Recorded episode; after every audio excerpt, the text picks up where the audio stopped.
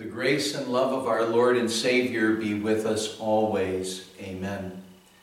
The Word of God we want to consider today is the first portion of our Old Testament reading for this past Sunday from Jeremiah chapter 20. Well, the reading was verses 7 to 13. We're going to look right now at verses 7 to 9, where Jeremiah the prophet said, O Lord, you deceived me, and I was deceived. You overpowered me and prevailed. I am ridiculed all day long. Everyone mocks me. Whenever I speak, I cry out, proclaiming violence and destruction. So the word of the Lord has brought me insult and reproach all day long. But if I say, I will not mention him, or speak any more in his name, his word is in my heart like a fire, a fire shut up in my bones. I am weary of holding it in. Indeed, I cannot.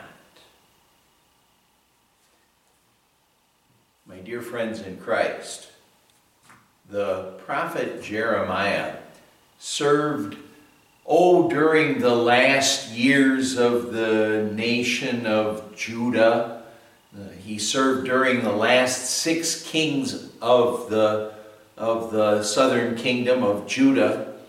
And the people didn't really like him. They didn't welcome his message. Matter of fact, King Jehoiakim, what he did is he took columns from the scrolls that Jeremiah had dictated to his secretary Baruch.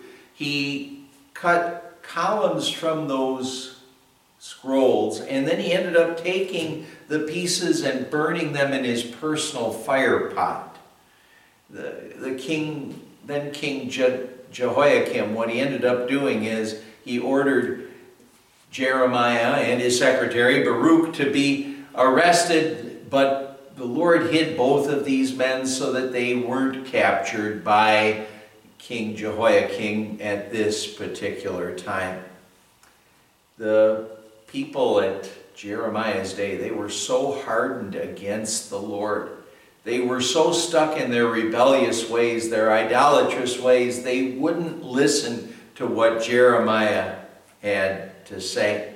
And, well, faithful Jeremiah, he was someone who was so bothered by the fact that God's judgment was coming on those people. The Babylonian captivity, it was something that was coming. And, well, Jeremiah, he was someone who was shy and reserved, and, and he wasn't always that confident in his own abilities, but yet, as he says here, he had this fire in his heart. And that fire in his heart it just motivated him to keep sharing the Word of God with the people of Judah, as we see in our reading for today. Prior to our text, the Lord had said to Jeremiah, If at any time I announce that a nation or kingdom is to be uprooted, torn down, and destroyed, and if that nation I warned repents of its evil, then I will relent and not inflict on it the disaster I had planned.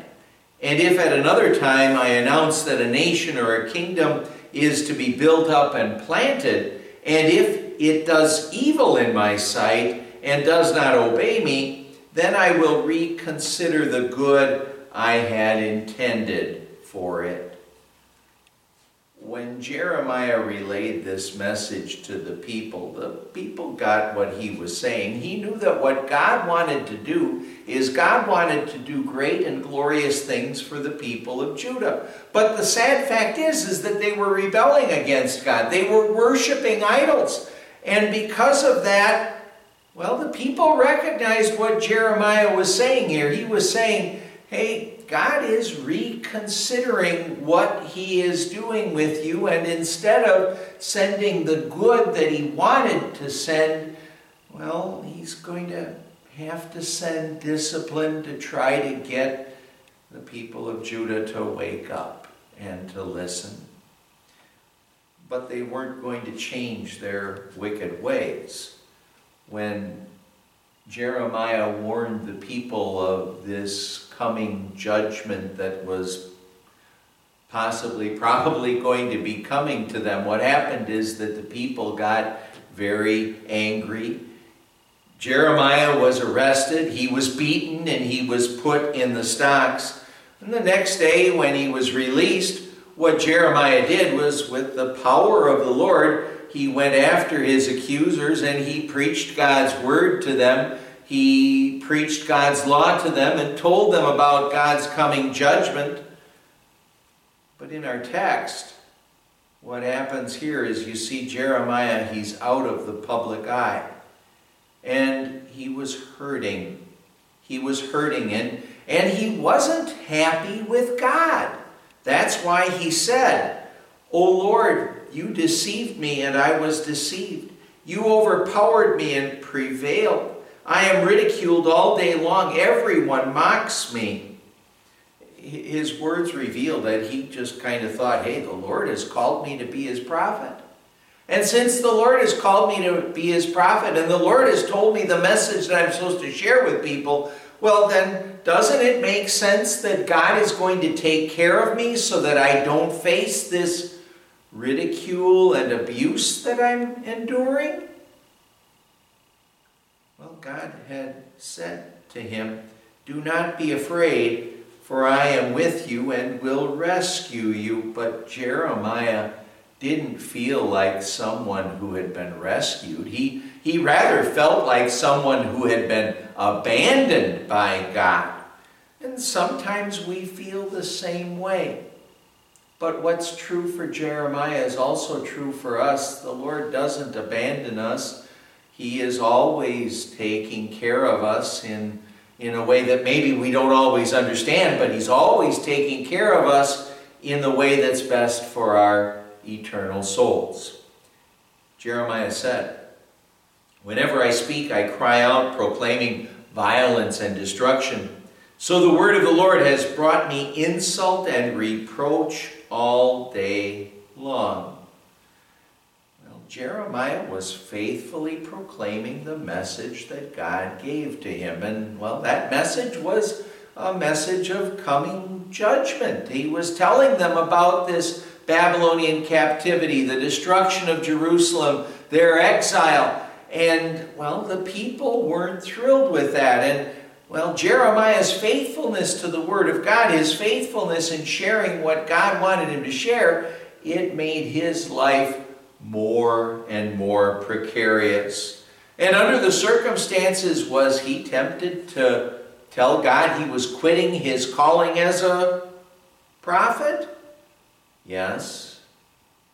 Yes, he was tempted to do that. And, well, the fact of the matter is, is that many pastors today, in their efforts to try to serve God and serve God's people, they get into a similar spot to what Jeremiah was in. And, well, the fact is, is that because we live in a sinful world, that's the way things are going to be. The message of God's Word is not always going to be accepted. And as a matter of fact, most of the time it's going to be rejected. But Jeremiah said,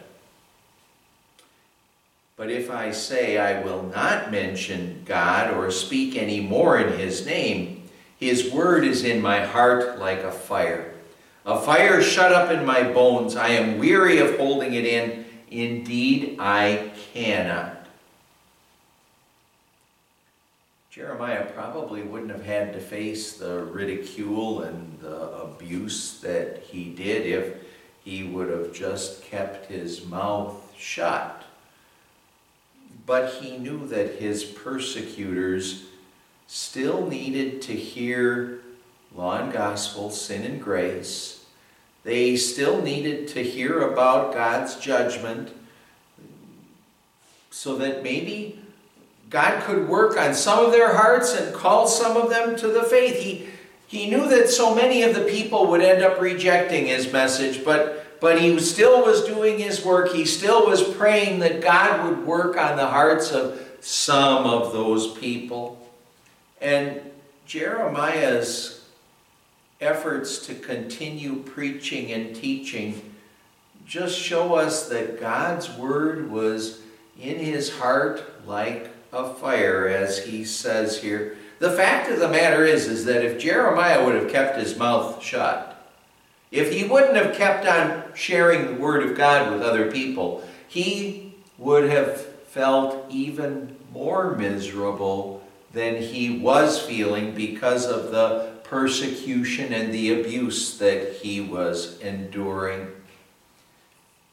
He had to get that message out because he knew how important it was for them. Well, he knew that.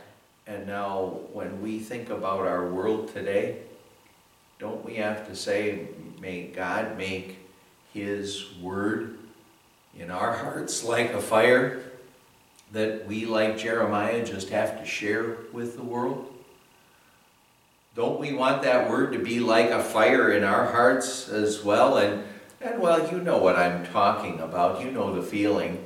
You, you hear that you're going to get a nice raise at work, or maybe you hear that you or a loved one is going to be blessed with a baby, and that news is like a fire in your heart or a fire in your belly, and, and you're just aching to tell people about it. Well, the grace and love of our Lord and Savior is something so much better, and we know that.